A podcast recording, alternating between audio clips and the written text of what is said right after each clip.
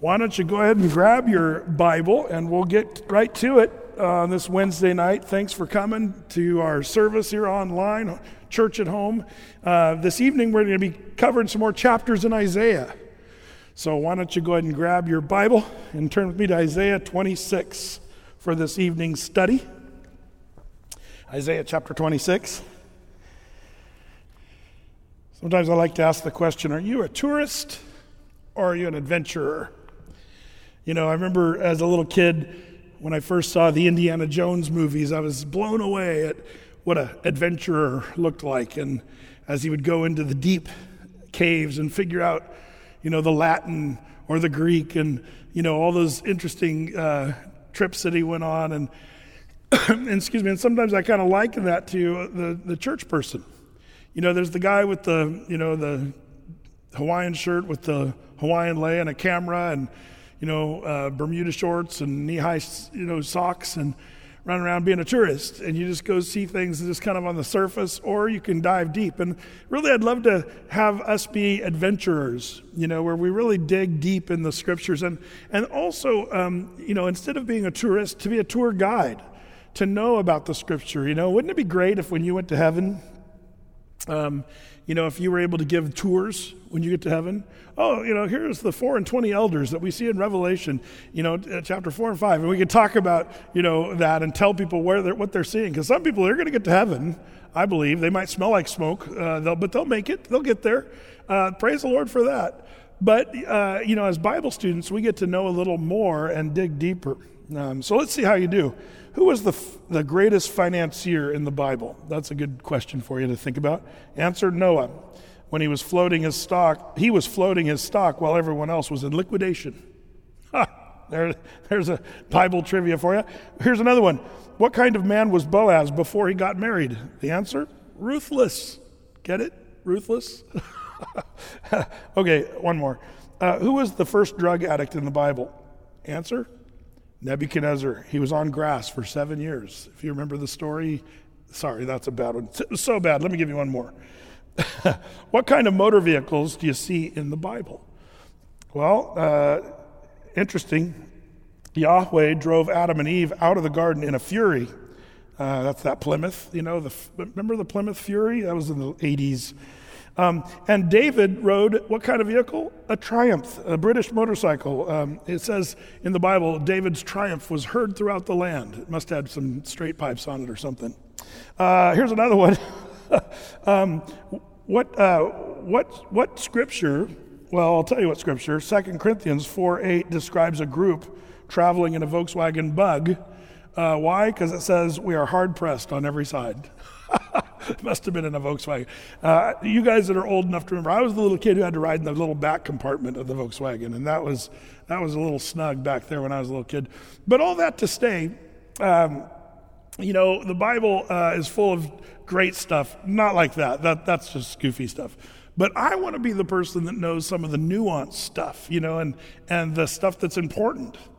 Now, when it comes to things in the future, Bible prophecy, Isaiah's got a lot to say. And um, in the little, um, we've been calling this the little apocalypse, chapters 24 through 27, sort of deals with end times and it, and it uh, sprinkles end time themes throughout. And we've been looking at those. Of course, the first chapter there in, in uh, 24, we saw the destruction of the earth, and that's coming. And there's a bunch of different things that we see the millennial kingdom, the seven year period called the tribulation. We see uh, references to this coming world leader, Antichrist.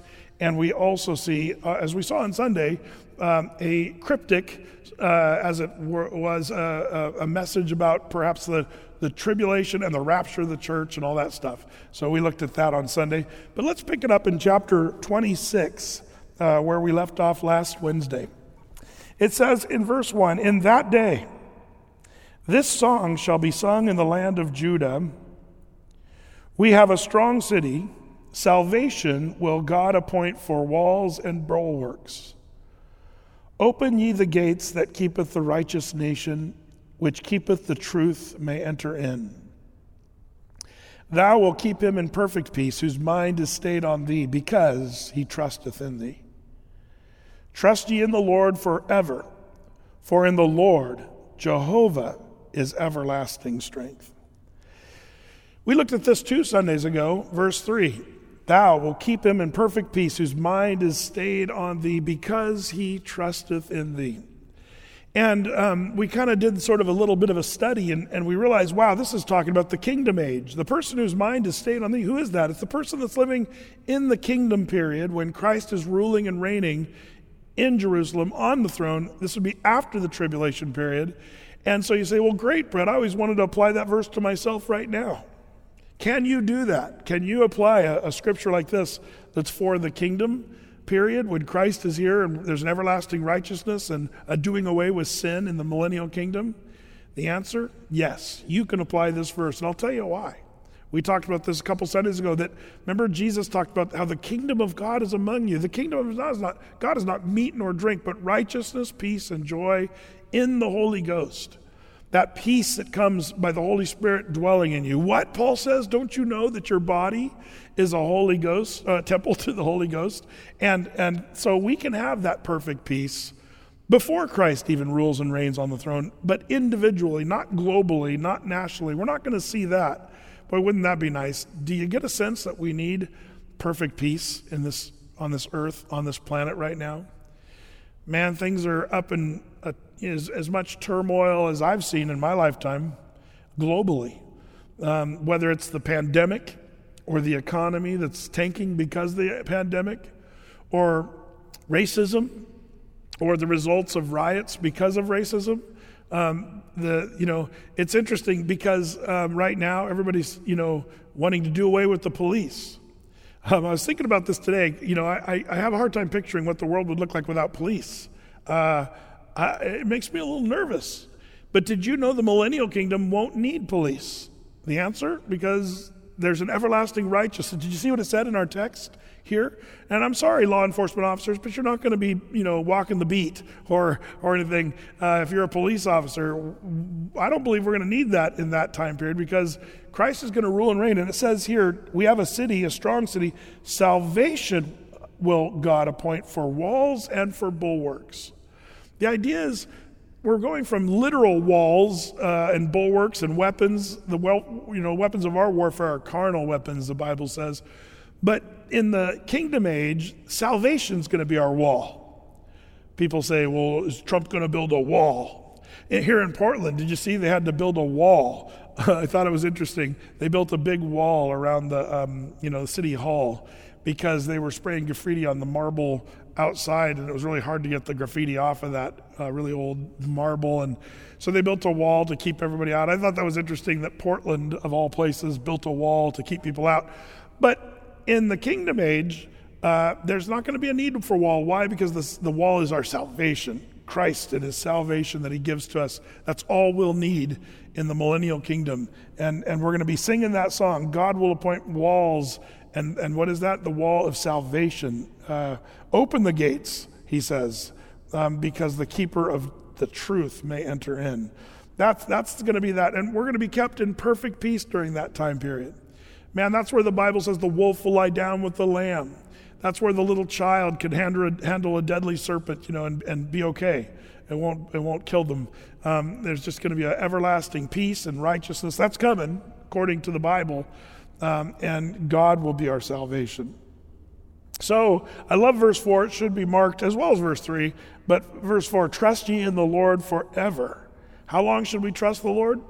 Forever. That, that means starting right now and forevermore, trusting in the Lord forever. For in the Lord, Jehovah is everlasting strength. Um, I love that. The everlasting strength, if you look at your margin there, it says um, the rock of ages. That's where we get that concept of rock of ages, cleft for me, you know, that old hymn. It comes from this, this idea that he's Jehovah, the everlasting strength, or the rock of ages. Man, I love that he's the immovable, unshakable rock. One of the things when we talk about the rock of Jesus Christ, by the way, um, it's really important that you make sure that you have the, the you're coming from the correct um, perspective on this idea of, of the rock. You know, it's, it's interesting because, um, you know, uh, the scriptures teach that um, Jesus is the rock And he's either, like Jesus talked about, he said, um, I will either be the rock that you'll be broken before, or I'll be the rock that you'll be broken by. He's either the rock of, of ages that you get to stand on and have as a sure foundation, or he's a rock that crushes. Daniel chapter 2, there's a prophecy that Nebuchadnezzar saw where the rock cut without hands, that's Jesus, comes tumbling down the mountain and smashes the nations of the world. That's going to be at the time of called the Battle of Armageddon. And then he's going to set up his everlasting kingdom. The rock sort of grows into be a mountain, and it's an everlasting mountain. Um, so, depending on what side of the rock you're on, he's either a rock of offense, a rock of stumbling, a rock of crushing, or he'll be your rock of security and stability and foundation. And it all has to do with whether or not you're saved. If you're a Christian, if you've chosen to follow Jesus as your Savior, if you accept Him and believe in Him. And so here in our text here in Isaiah, man, we've got this, this kind of idea of the rock of ages there in verse 4. I love that. Well, verse 5 goes on. He says, For he bringeth down them that dwell on high, the lofty city, he layeth it low. He layeth it low even to the ground. He bringeth it even to the dust. The foot shall tread it down, even the feet of the poor and the steps of the needy. The way of the just is uprightness. Thou, most upright, dost weigh the path of the just. Yea, in the way of thy judgments, O Lord, have we waited for thee. And uh, the desire for our soul is to thy name and to the remembrance of thee. With my soul have I desired thee. In the night, yea, will I, uh, will my spirit within me, will I seek thee early. For when thy judgments are in the earth, the inhabitants of the world will learn righteousness. So Isaiah is sort of meandering back and forth, you know, to, from his time to uh, future times to the millennial kingdom. And he's sort of, sort of um, meandering in his thoughts about the, the way of the wicked. And he first starts talking about how the Lord's going to crush the cities that are wicked. And people will tread underfoot, you know, the, the, the great cities. Um, that's, that's uh, you know, it's like uh, the book of Revelation says Babylon has fallen, and it's going to fall in less than an hour. It's, it's like the Bible says it's just going to be crushed. Whatever that means. And we, we talked about that. We'll talk more about that as we get into the scriptures further. But but, um, but then we are waiting for the judgments of the Lord. That's, that's the thing.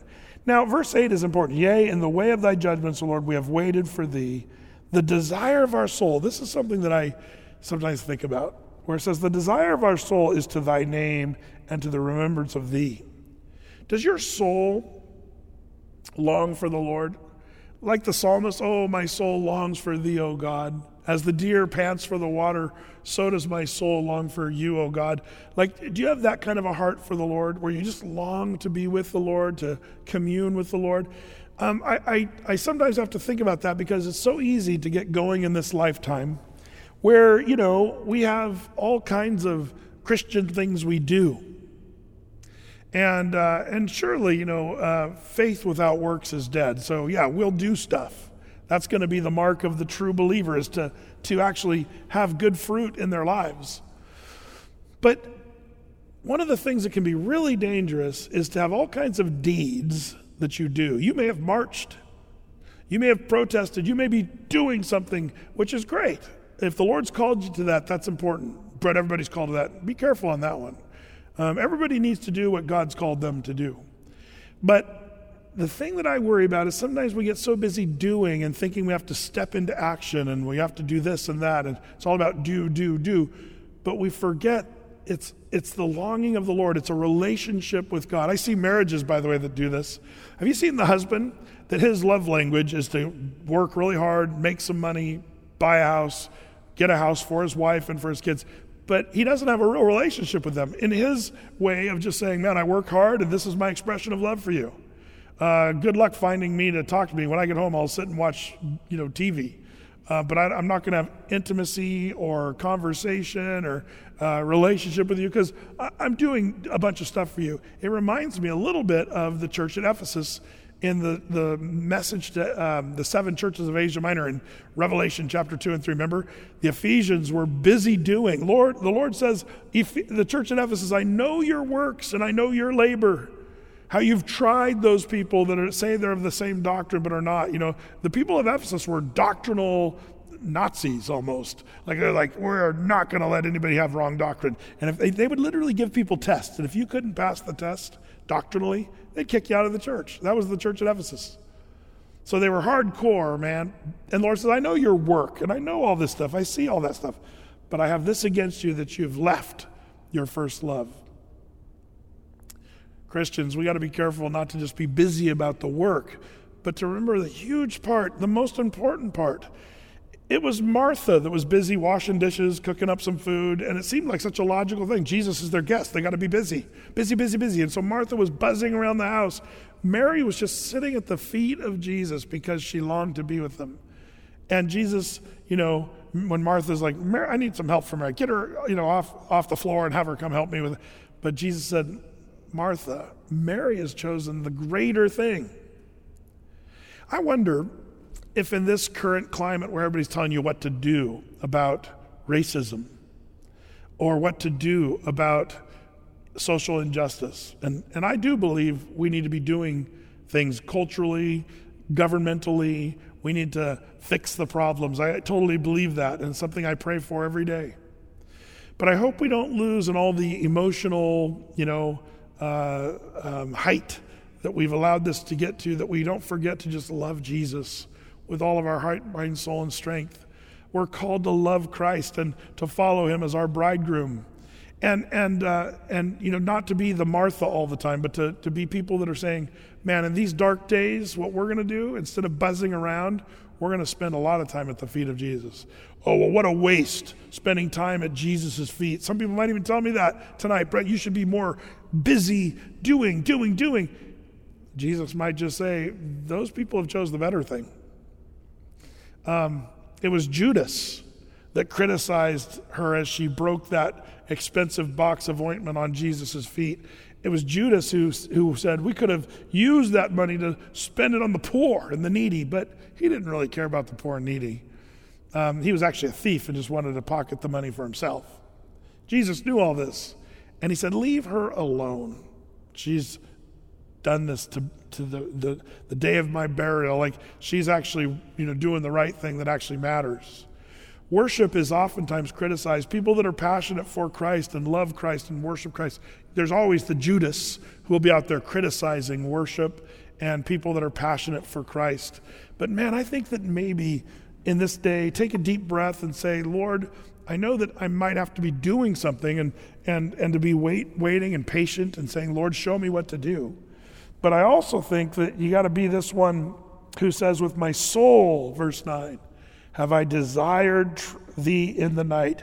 Have any of you been sleepless during these days with all the, the crazy stuff going on? Have you lost some sleep over this? Some people have. I, I know I have.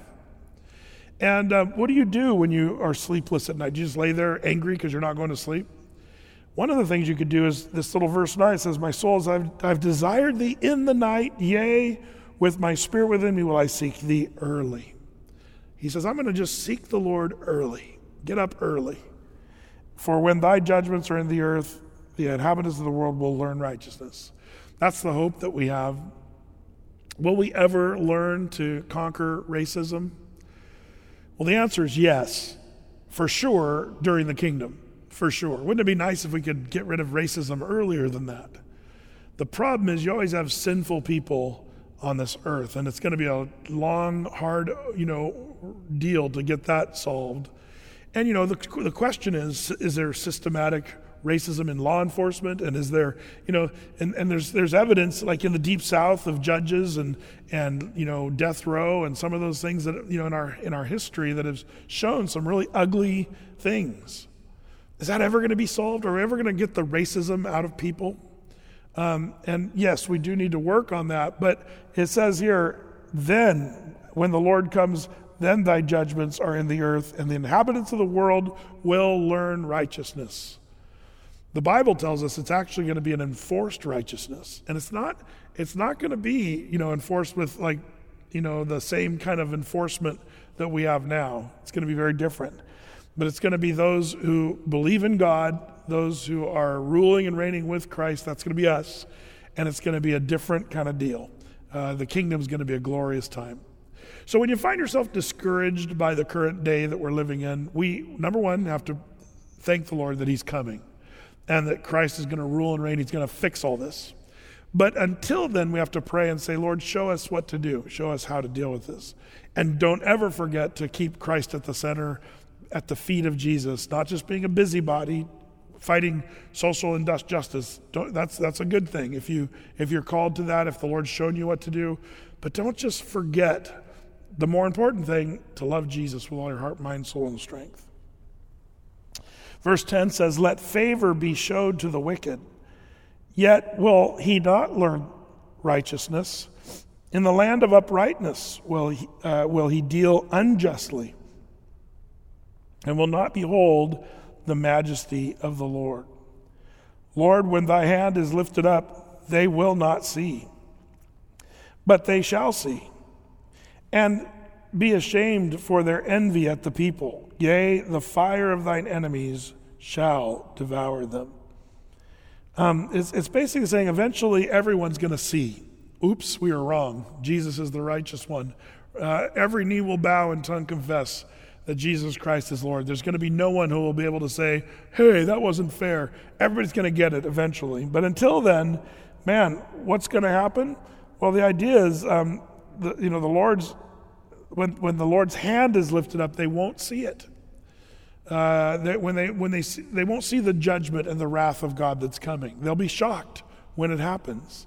Um, it's almost like they're just plowing through life um, only to end up in kind of disaster. I was reminded of a story that I clipped years ago uh, that caught my attention. It was um, near Coalinga, California. I remember driving our youth groups and school buses through that area on trips that we went to Mexico and other places. But Coalinga, um, November 30th, 1991, fierce winds from a freakish dust storm triggered a massive freeway pileup on Interstate 5. Um, 14 people died, dozens more were injured as topsoil whipped up to 50 mile an hour winds, and it resu- reduced instantly the visibility to zero on the freeway. Um, the afternoon craziness left the three mile trail of twisted and burning vehicles some stacked on top of one another.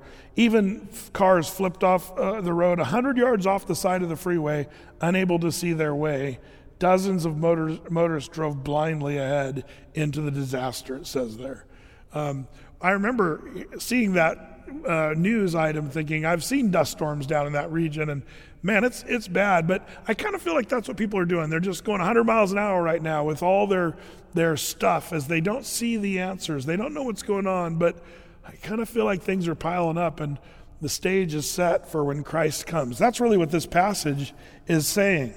That uh, people are headed where they don't know. They're going going there fast, uh, and yet um, the Lord says, "When I when I lift up my hand, they will not see, but they will see, um, and it's going to be kind of a crash, and uh, they're going to be devoured." It says here.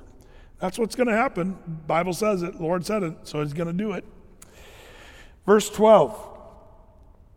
Lord, thou will ordain peace for us, for thou also hast wrought all our works in us.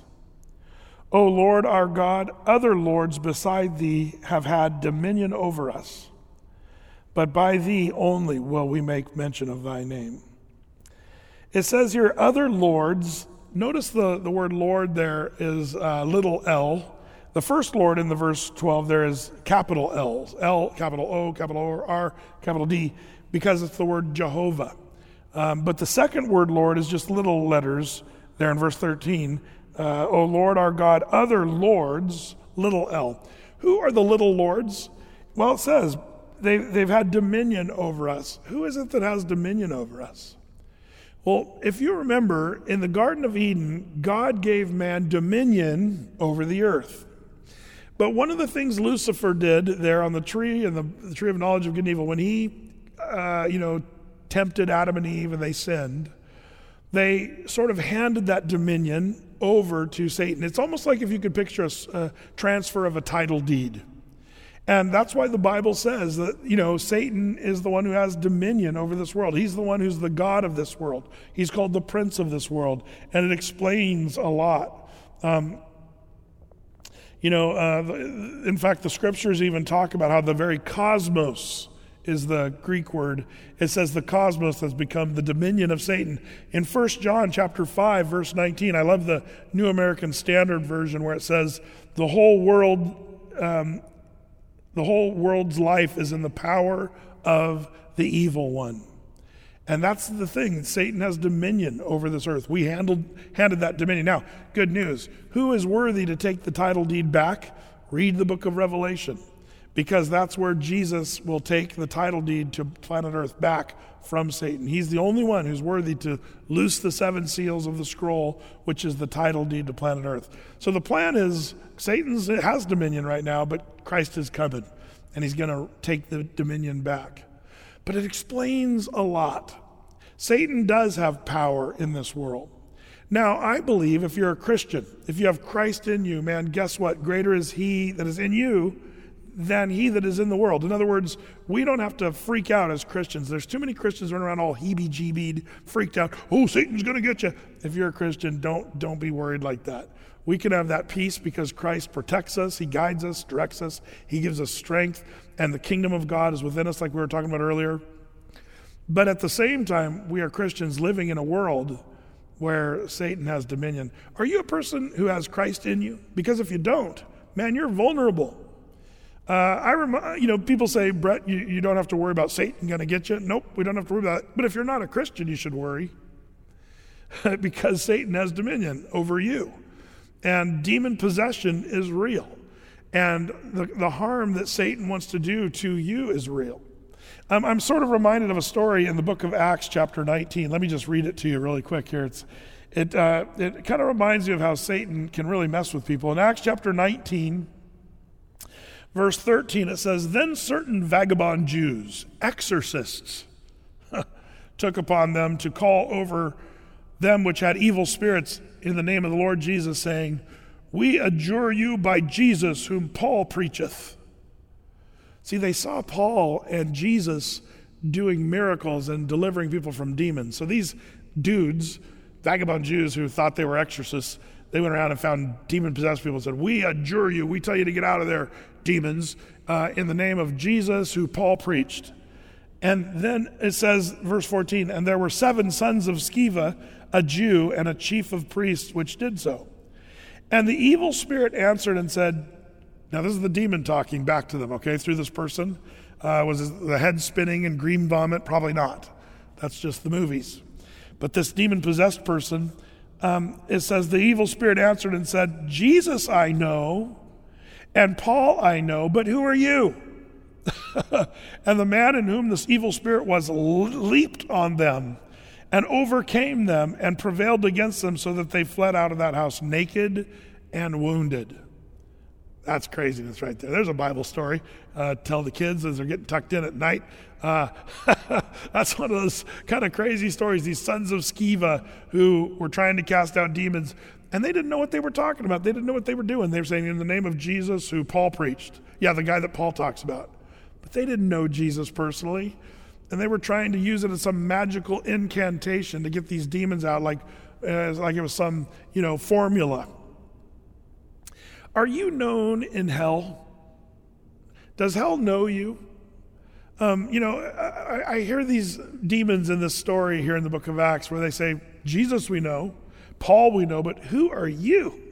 They didn't know who these sons of Sceva were because they weren't, they weren't followers of Jesus and they weren't effective in what they were doing because they, they didn't have Christ. And they weren't being effective for the kingdom because they didn't have the right attitude and heart. You know, um, you know, there's something that you should know that anyone who doesn't believe in Satan, all you got to do is try opposing him for a while. if you if you're a Christian, uh, you know, I've I've noticed it's really an interesting thing. You can almost track the more effective Athey Creek is being as a church the more we find ourselves attacked. I think where the enemy wants to mess with our church, and we're a target. Um, it's, it's interesting because 2020, in so many ways, has been one of the toughest years of Athey Creek's history um, for so many reasons, more than just the COVID virus and the, um, you know, the economy crunch and and uh, all this other stuff that's going on. We've had all kinds of things, you know, that have been hugely challenging, deeply troubling. But at the same time, we're seeing the Lord exponentially use this congregation and this fellowship. More and more people getting saved, more and more people watching these live services online. Um, you know, the prophecy update, you know, we got like 30,000 people who've just YouTube that last prophecy update just to see what's going on in the end times and in the world. Like to me, that's amazing. The reach that the Lord is giving uh, Athey Creek. It's it's just kind of profound, really, what the Lord is doing um, through this congregation, and it's and it's by His grace because we're just a bunch of goofballs who don't know what we're doing. Um, but but man, it sure is cool to be used by the Lord. The Lord chooses to use the weak and the foolish things of this world to confound the wise, and that's why we qualify here at Athey Creek. But at the same time, I'm starting to get nervous when things are smooth and it's smooth sailing and everything's easy peasy. I start wondering, are we known in hell? Are we a threat to demonic powers and entities? I hope so. And uh, and we we definitely feel that in this this 2020, it's been nothing but uh, that for us. It's been a battle. But it's not a surprise. We wrestle not against flesh and blood, but against principalities, powers, spiritual wickedness, and darkness that's in high places it shouldn't shock us when we feel attacked. Now, again, personally, we don't have to freak out because demons can't possess you. I see Christians that are not demon possessed, but I see them as demon obsessed. some some Christians go around, I think I got the demon of backache, or I got the demon in me, or this or that. That's that's just dumb. Um, you know, where there is light, there can be no darkness. If Christ is in you, Satan can't coexist in your heart, in your life with Christ. I hope you know that. So the greatest solution is to be a believer in Jesus, a follower of Jesus, a, you know, an effective minister of Christ. And uh, the enemy might attack you from without, but he'll have no power from within. That's the, the beauty of being a, a believer and a follower of Christ. Well, here in Isaiah 26, that's kind of what it's talking about. He says, Oh Lord, verse 13, our God, other lords beside thee have dominion over us, but by thee only will we may uh, make mention of thy name. It's the Lord alone, and it's His name. And boy, we could talk about the name of the Lord uh, as being all powerful. Uh, but he goes on in verse 14. It says, They are dead, they shall not live. Those who had dominion over uh, the, the people of Isaiah's time, all the way through history, they are dead, they shall not live. They are deceased, they shall not rise. So these are the people, there'll, there'll be a, a death that will not be to resurrection uh, back to life. We'll talk about resurrection back to life in a second. Therefore hast thou visited and destroyed them and made all their memory to perish. Thou hast increased the nation, O Lord, thou hast increased the nation. Thou art glorified, thou hast removed it far unto all the ends of the earth.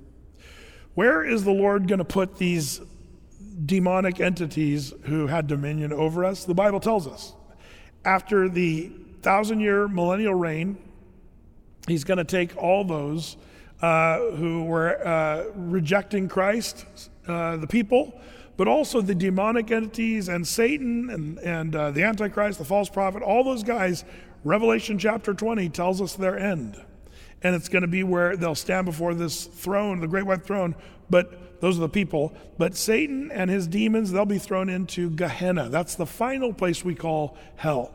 Uh, we've done studies, by the way, on hell, and, and it's important to know there's actually several places we sort of call hell.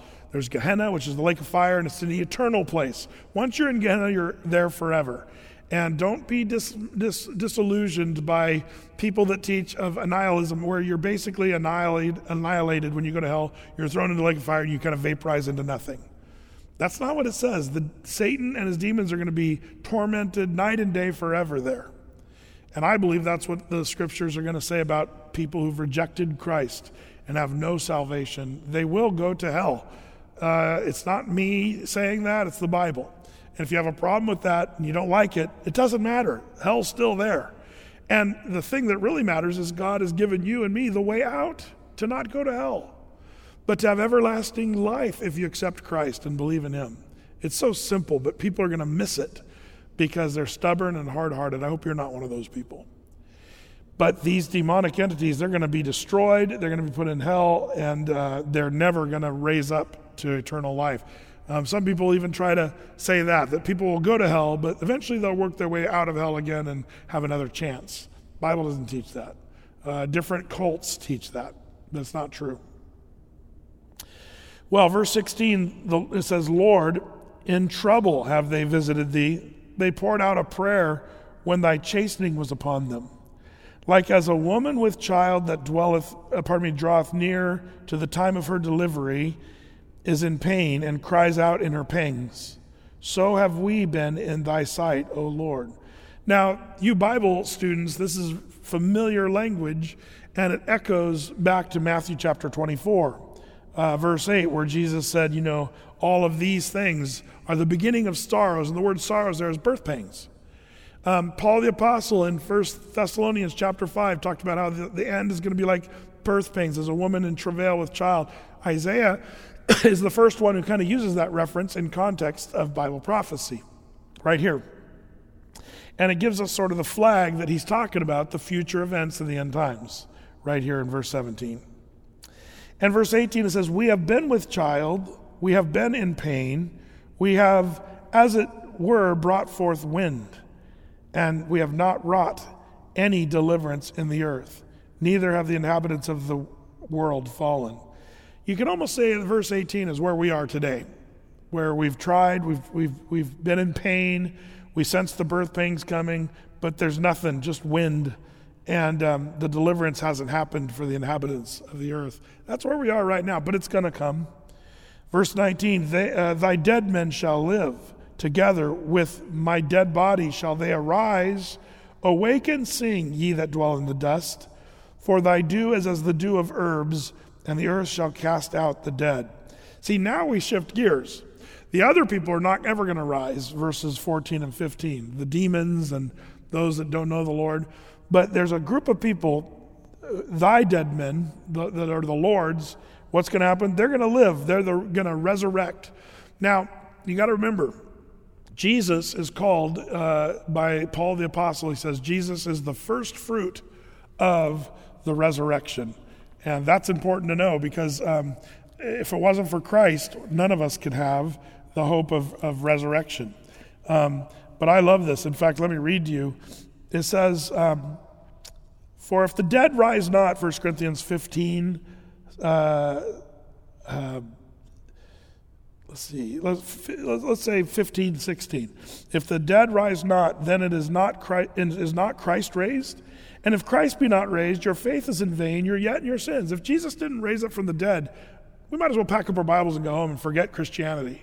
Christianity, the, the door of Christianity swings on the hinge of the resurrection of Christ. You take away the resurrection, our faith is null and void. That's what he's saying. You're still in your sins if Christ didn't raise up. Verse 18 Then they which also are fallen asleep in Christ are perished. If in this life only we have hope in Christ, then we are of all men most miserable. If, if this is all there is, we're most miserable. That's the atheist view.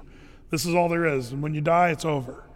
And Paul's right. If that's all we got, then you're most miserable. But now is Christ risen from the dead, and he's become the first fruits of them that slept or died.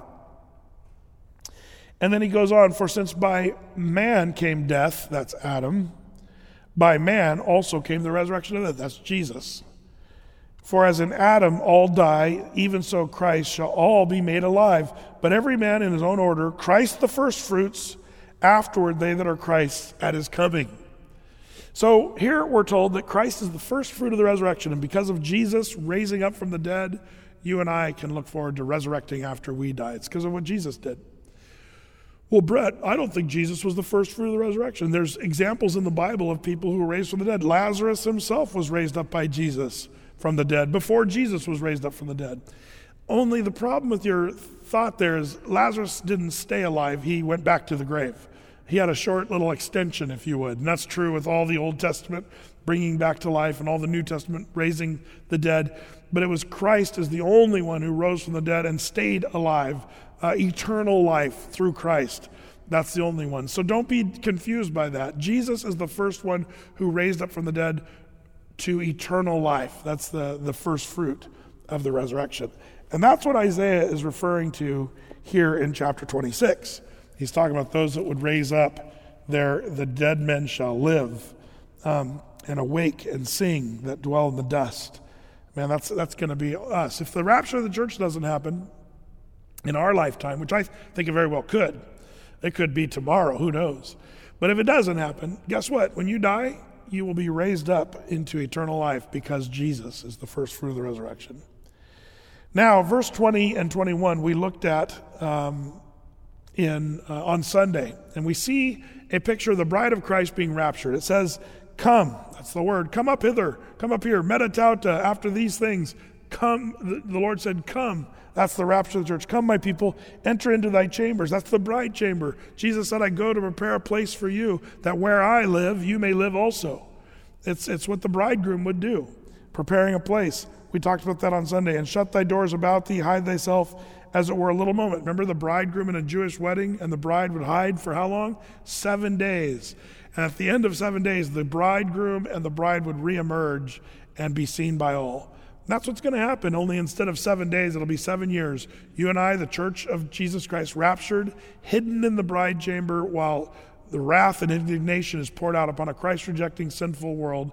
Then, after seven years, you and I return with Christ and we emerge the bride of Christ, now the wife of Christ, if you would, and uh, ruling and reigning with him for, for the rest of eternity. That's the idea. So it says, um, we'll hide there for a, a, a moment until indignation, God's wrath judgment, will be overpassed. For it says, verse 21 Behold, the Lord cometh out of his place to punish the inhabitants of the earth for their iniquity. The earth also shall disclose her blood and shall no more cover her slain. This world, you know, there's times where I just feel like there's just this gross, sinful stuff going on around us. And some of it's just really heartbreaking to see the wickedness of man. Um, I, I, I, saw on the news today there was some protesters um, that were on the other side of the argument, and some guy, as the Black Lives Matter people were walking down the street protesting, uh, some other protesters, counter protesters, uh, were demonstrating a reenactment of, um, you know, uh, George Floyd laying on the ground and the guy having his knee on the neck. And uh, I just thought, you know, that's just pure wickedness and evil. That's the stuff that needs to be dealt with and done away with. And that kind of wickedness is just hard to even fathom. And, and in some ways, I, I look at stuff that goes on in this world, people just being horrible and mean and brutal and wicked. But understand, we should have a heart that's broken because, you know, that wrath of God's a coming. And uh, it's going to come on all those that reject Christ and those that are just, you know, evil, wicked sinners. That's coming. People need to be saved. Um, on whatever side of the argument you're on, man, we have work to do. we, we need to see people re- repent of their sins, turn to Christ, and be saved. That's our job. That's our number one goal. People are arguing right now about, you know, what are we doing? Um, should we be busy about this, that, or the other thing? And um, and some people are even criticizing. You can't just, you know, have the gospel. Uh, I, heard a pastor say this today, and I was like, oh boy, you know, you, here's the problem. If you try to clean the fish before you catch the fish, Jesus said, "I'll make you fishers of men." And and one of the greatest things you you, you can't you can't change a racist um, until their heart is regenerated. They need to be uh, broken, repentant, and turn to the Lord. That's the only way you're going to fix a racist. They need to repent of their sins and become a believer in Christ. Um, I really believe that until there's regeneration, you're not going to have any improvement. There's got to be a salvation. The gospel is the answer. I don't care what you think, Jesus is still the answer. And um, those of you that are making the argument, you can't just preach the gospel, well, that's the only thing that's going to work. Um, you can fix a person for maybe a few days, and you might have external results for a short season. As it turns out, humanity's been horrible to each other. If you just know your history, uh, it's amazing how horrible history's been. Um, if you know your history, you might even argue that even with our horrible things that we've done in our country, historically, there's been a lot worse in the history uh, that's been done to people, people groups, and races and uh, horrible, horrible things. And before you can actually see any real improvement, I think, A person needs to repent of their sins and be saved. That's, that should be our number one goal as Christians. Jesus didn't, you know, give us the, the great commission to go out into all the world and protest. Jesus said, go out into all the world and preach the gospel to all men, baptizing people, making disciples. That's what we're called to do. You know, I think that um, of all the things Martin Luther King Jr. did, um, I think whenever he was able to bring the notions of Jesus into his speeches, those were the most powerful speeches. Whenever Martin Luther King was talking about Jesus, talking about the Word of God, and about love and forgiveness and the grace of God, whenever he talked about that stuff, those were some of his most powerful and effective speeches. Um, you know, it's an interesting thing how we get caught up on other things. It's all Jesus. It really is. And I'm, I'll go down fighting for that one. Uh, and maybe I'll just go down, but I will keep fighting for that. It's Jesus. He's the way, the truth, and the life. Um, it's what we need to be talking about. It's what we should be focused on. Well, that's coming. The Lord's going to punish the inhabitants of the earth for their iniquity. It's going to happen. Verse 1 of chapter 27 In that day, the Lord, with his sore and great and strong sword, shall punish Leviathan, the piercing serpent even Leviathan, that crooked serpent, and he shall slay the dragon that is in the sea. Can anybody guess who this is talking about? it's funny because the word Leviathan there is kind of an interesting one uh, that some people kind of see um, uh, sort of a uh, you know dinosaur type creature or a dragon, and that, that's really the idea. Satan is called the serpent, but he's also called the dragon. Uh, and actually, this verse, chapter 1 of 27, is, I think, the same verse, really, that John is talking about in the book of Revelation. Uh, jot this down next to that verse, Revelation chapter 3, 13, pardon me, Revelation 13, 1. Let me read it to you. Here he says, I stood on the sand of the sea and saw a beast rise up out of the sea, having seven heads, ten horns, and upon ten horns, ten crowns, and upon his heads the name of blasphemy. And the beast which I saw was like unto a leopard, his feet were like the feet of a bear, his mouth as the mouth of a lion, and the dragon gave him his power and his seat and great authority. Um, and then it goes on and talks about the beast and the wound and all this stuff. But there's these crazy beasts in the book of Revelation. But Satan is this dragon uh, that's going to empower the beast of the book of Revelation. But when we get to Isaiah, you know, Isaiah is giving us sort of that far view uh, whereas John's giving us a nearer view to the end. So we get more detail from John. But I believe that's what he's talking about here in chapter 27, verse 1 how this dragon, Satan's going to be ultimately destroyed. The Lord will slay that dragon that's in the sea. The sea, by the way, for you Bible prophecy buffs, um, usually is speaking of the Gentile nations um, when, in, a, in, a, sort of a metaphorical way. The, this great sea is a sea of people, and that's probably what's being referred to in the book of Revelation and also here in Isaiah 27 1. Verse 2 In that day, sing ye unto her a vineyard of red wine. I, the Lord, do keep it. I will water it every moment, lest any hurt it. I will keep it night and day. Fury is not in me who would set the briars and the thorns against me in battle? I would go through them, I would burn them together. Or let him take hold of my strength, that he may make peace with me, and he shall make peace with me. He shall cause them that came, uh, come of Jacob to take root. Israel shall blossom and bud and fill the face of the world with fruit. Now, this is an interesting passage because we could really debate of when is this going to happen? Uh, has it already happened? Is it happening? Is it going to happen in the future? And I think the answer to that is yes. um, first of all, Israel became a barren land. You should know that. And um, I always like to refer people to Mark Twain's writings. Look it up on Google Mark Twain's trip to Israel. He spent a year, 100 and something years ago, in Israel, back when it was just barren desert. There was nobody there. He says, I didn't see people for days. I didn't see one green weed or plant or twig. Everything was dry, desert, barren. He says was, you'd hardly even see a person, a Bedouin once in a while in a tent with sheep. And, and his description was accurate. And it really largely was due to the Ottoman Turk Empire that really destroyed Israel, then called Palestine.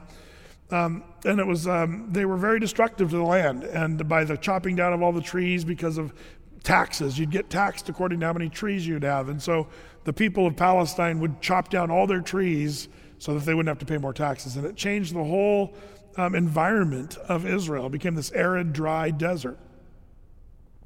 But what's even more interesting is um, then you know i think we've seen the prophecies of ezekiel 36 you know and 37 kind of come to pass where the Lord has regathered his people into Israel. The Jews came back, the Zionist movement.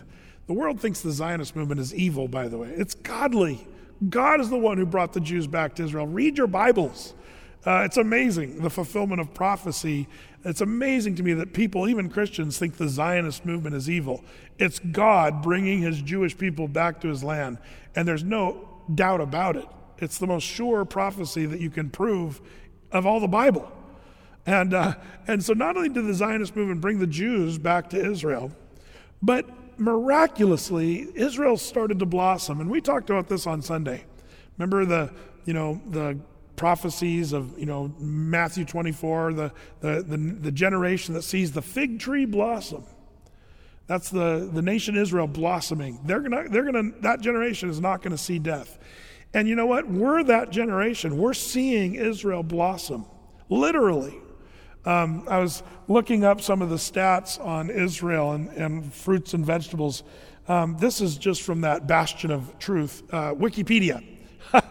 uh, this is interesting, though. Israel, they say, is, and the reason I like quoting from Wikipedia is because usually they tend to take a more hostile uh, approach to things of Israel and the Bible and all that. So you find something they say, it's, it's, it's kind of interesting, but they said Israel is one of the world's leading fresh citrus producers and exporters, including oranges, grapefruit, tangerines, and uh, pomelo, uh, a hybrid of grapefruit and a pomelo.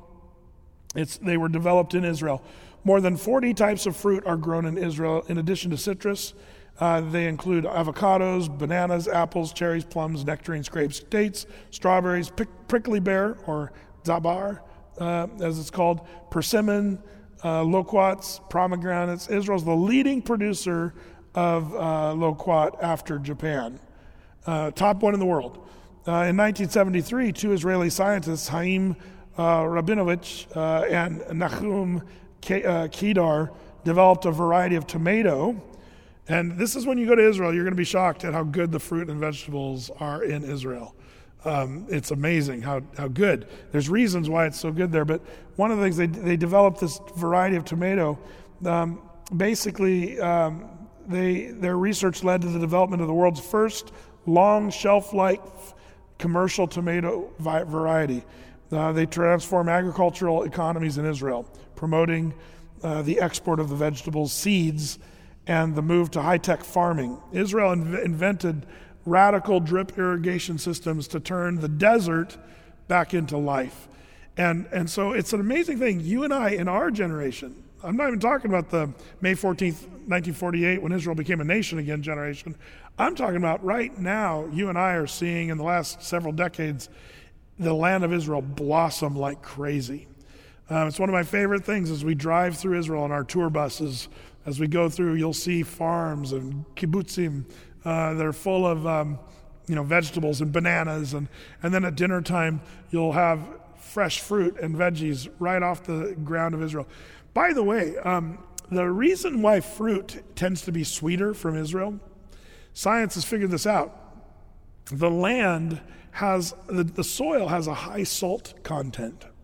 And by the Jews sort of forcing the desert to become a place to grow crops again, um, one of the things that, that's happened is the fruits and vegetables have sort of, uh, I forget the scientific term, but um, you know they've sort of adapted to that soil process. And because the, the vegetable plant and the fruit plant has had to adapt to a higher salt content in the soil, it produces a fruit that actually has a sweeter taste. Um, and, and that's why people want fruit and vegetables from Israel, because it's just it's sweet.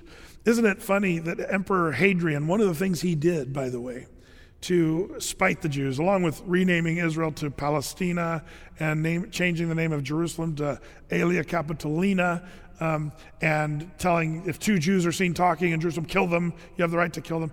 That's Hadrian.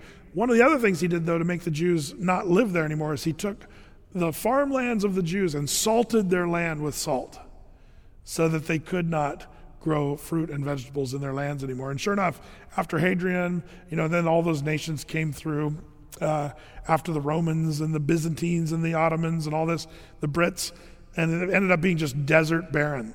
But isn't it amazing what Satan means for evil? Now the salty soil of the of the Israeli area, it's actually turned out to be the biggest blessing. That's how God works. That's how the Lord rolls. Is just blessing in spite of bummers. Um, but that's just Israel. Israel is a constant reminder of God's mercy and grace and his existence. If you want to know two words that really are proof of God's existence, I would say the Jews. If you read what the Bible says will happen to the Jews, it's happened.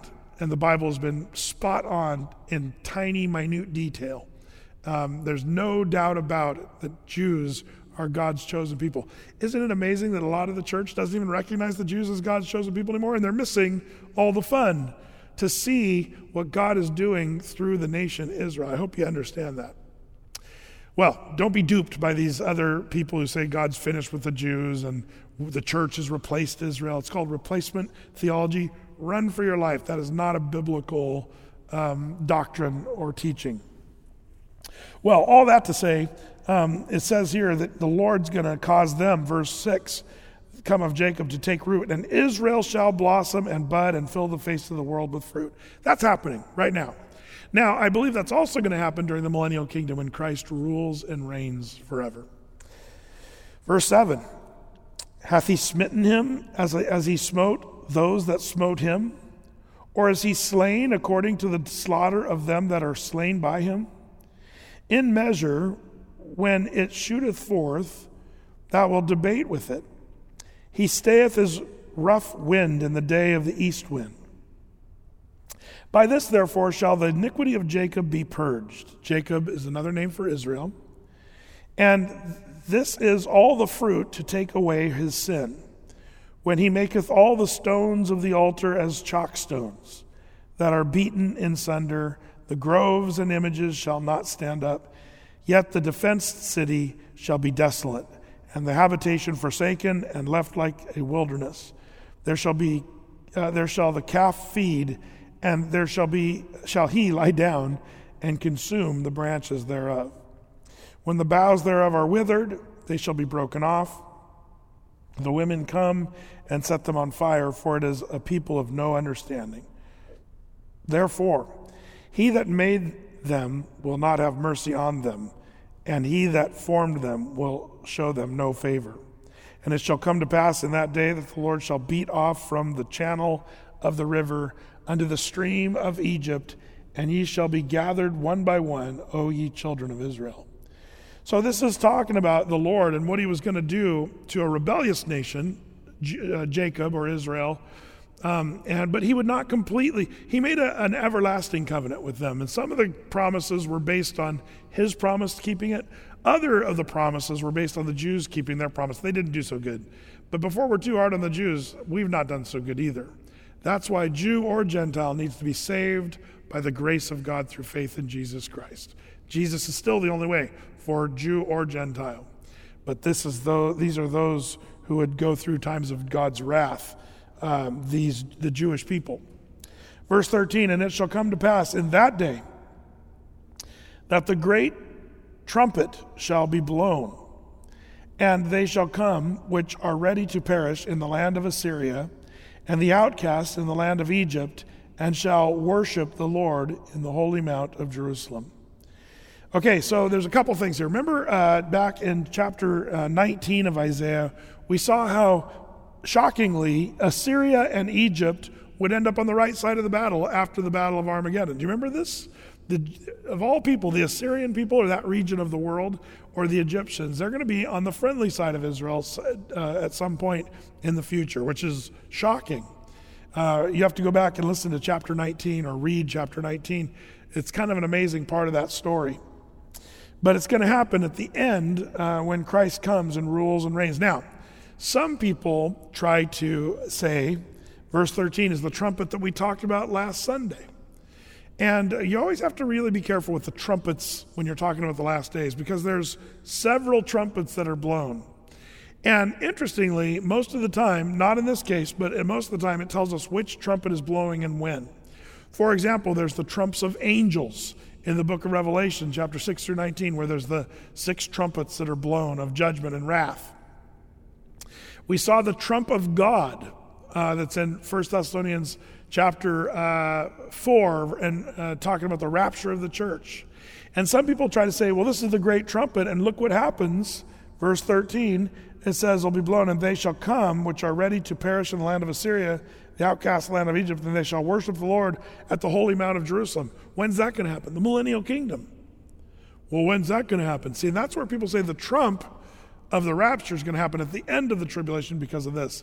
I can see how people would say that, but you got to look more closely. There's another trumpet, a great trumpet, that's going to be blown, and that's in Joel. The prophet Joel talks about this. Joel chapter 2, verses 15 and 16. It says, Blow the trumpet in Zion, sanctify a fast, and call a solemn assembly. Gather the people, sanctify the congregation, and assemble the elders and the children, those that uh, suck the breasts. Let the bridegroom go forth out of his chamber, and the bride out of her closet. This is where Joel talks about another trumpet. There's a trumpet that's blown when the Lord takes his bride to be with him in the chamber that we talked about last week. But there's another trumpet that's going to come and sound when Christ return, returns with his bride.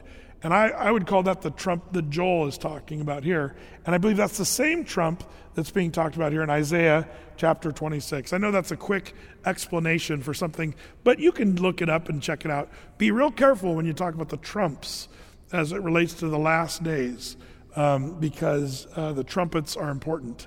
Um, a great brother in our church sent me this funny picture. I don't know if I want to out him, uh, but it was hilarious. He was sitting in a con- red convertible car, sports car, with his trumpet uh, in hand. Because remember, I was talking about how do you know you're obsessed with Bible prophecy? You always keep your convertible top down. You get uh, you you get goosebumps when you hear trumpet sound. And he's there driving his convertible with his trumpet. It was a great shot.